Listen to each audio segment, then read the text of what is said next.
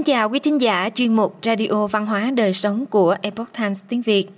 Hôm nay, chúng tôi hân hạnh gửi đến quý vị bài viết của tác giả Ty Flores có nhan đề Vàng có là một giải pháp chống lạm phát không?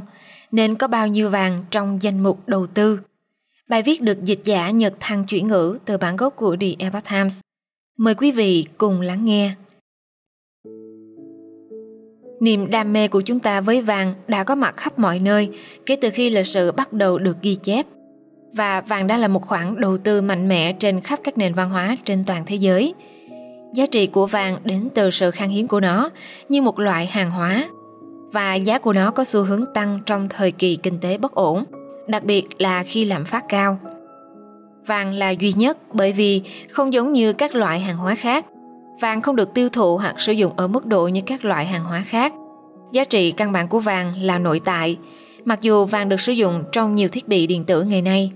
Hệ thống tiền tệ của Hoa Kỳ dựa trên bản vị vàng cho đến những năm 1970. Và những người ủng hộ điều này tin rằng một hệ thống dựa trên vàng, thứ có nguồn cung hữu hạn và vật chất là lựa chọn tốt nhất. Vàng không còn là tiêu chuẩn nữa và đôi khi nó sinh lợi nhiều hơn những thời điểm khác – Tuy nhiên kim loại quý có một lịch sử lâu đời là một khoản đầu tư chắc chắn. Điều đáng xem là làm thế nào để vàng có thể phù hợp với danh mục đầu tư của quý vị. Kể truyền lịch sử Kể từ buổi bình minh của nền văn minh, vàng đã được sử dụng như một loại tiền tệ và biểu tượng của sự giàu có.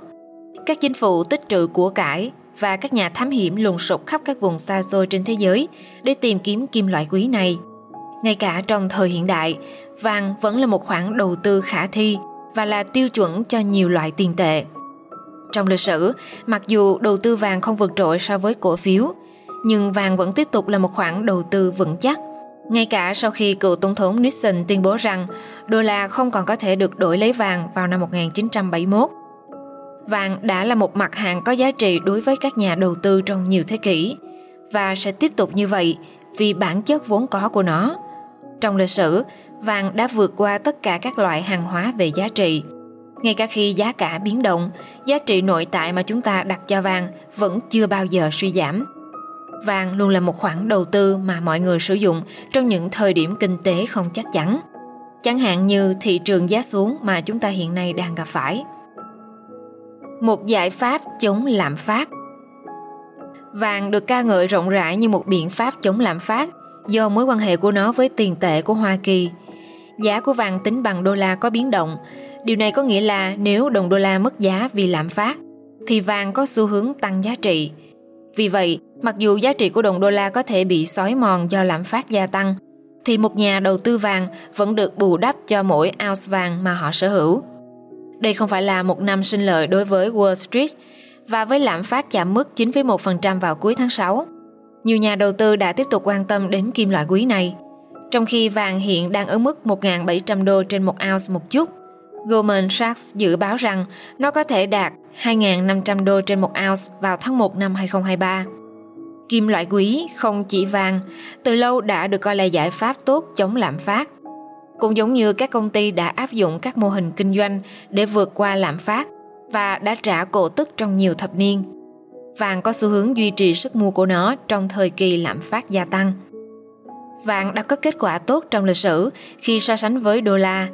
Ngay sau đệ nhị thế chiến, trong thời Bretton Woods, thế giới đã thống nhất một mức giá cố định cho vàng. Định giá một ounce là 35 đô. Nếu quý vị đã đặt một ounce vàng trong két sắt cùng với 35 đô vào giữa những năm 1940, ngày nay được điều chỉnh theo lạm phát, 35 đô sẽ có trị giá 518 đô. Tuy nhiên, một ounce vàng sẽ có trị giá gần 1.700 đô. Đó là một sự khác biệt khá lớn. Vàng không vượt trội so với cổ phiếu. Mặc dù vàng chắc chắn có một vị trí trong nhiều danh mục đầu tư, nhưng các nhà đầu tư không nên có những kỳ vọng phi thực tế về những gì kim loại quý này sẽ mang lại cho họ. Mua vàng và hy vọng vào nó để làm giàu không phải là một chiến lược đúng đắn. Vì vàng đã hoạt động kém hiệu quả khi so sánh với chứng khoán trong vài thập niên qua – một nghiên cứu cho thấy, từ năm 1972 đến năm 2013, cổ phiếu tăng giá tốt hơn vàng bất kể lãi suất tăng hay giảm.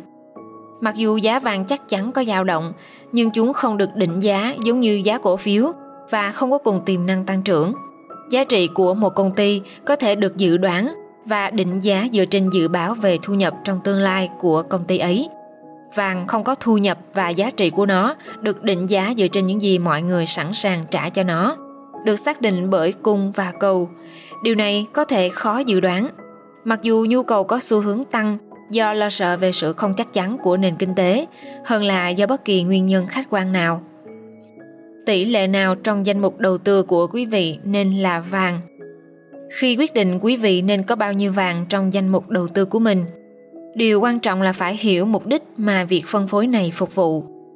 Mặc dù một số danh mục đầu tư quý vị có thể được dành riêng cho cổ tức, mang lại thu nhập ổn định, hoặc cho các cổ phiếu công nghệ mà quý vị hy vọng sẽ tăng theo cấp số nhân – đầu tư vàng nên phục vụ một mục đích khác.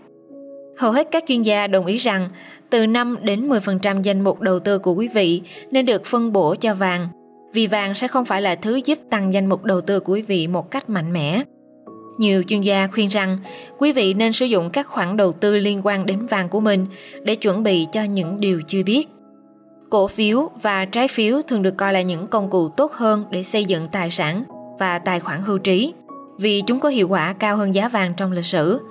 Tuy nhiên, trong thời kỳ kinh tế bất ổn và suy thoái, thì vàng là thứ bảo hiểm tuyệt vời. Cách mua vàng Sở hữu vàng vật chất là một lựa chọn, mặc dù không còn cần thiết nếu quý vị muốn đầu tư vào vàng. Vàng vật chất như một tài sản ngày càng hiếm và phải chịu thêm chi phí. Vì vàng vật chất rất dễ bị trộm nên chủ sở hữu cũng phải đảm bảo rằng họ có các biện pháp bảo mật thích hợp, chẳng hạn như két sắt để bảo vệ tài sản của họ. Vàng vật chất cũng đặt ra một vấn đề vì nó khó bán hơn, làm cho kém thanh khoản hơn. Các quỹ hoán đổi danh mục ETF cho phép đầu tư vào vàng mà không gặp rắc rối khi sở hữu vàng vật chất. Một số như ETF, GDX theo dõi hiệu suất tổng thể của các công ty khai thác vàng. GDX là một trong những lựa chọn có tính thanh khoản cao hơn khi đầu tư vào vàng. Nếu quý vị chưa quen với việc đầu tư vào vàng hoặc đang tìm cách đa dạng hóa danh mục đầu tư của mình, có một số quỹ ETF liên quan đến vàng với các mức độ rủi ro khác nhau. Quý thính giả thân mến, chuyên mục Radio Văn hóa Đời Sống của Epoch Times tiếng Việt đến đây là hết. Để đọc các bài viết khác của chúng tôi, quý vị có thể truy cập vào trang web epochtimesviet.com. Cảm ơn quý vị đã lắng nghe, quan tâm và đăng ký kênh. Xin chào tạm biệt và hẹn gặp lại quý vị trong chương trình lần sau. Kính chúc mọi điều bình an và tốt lành đến quý vị cùng người thân.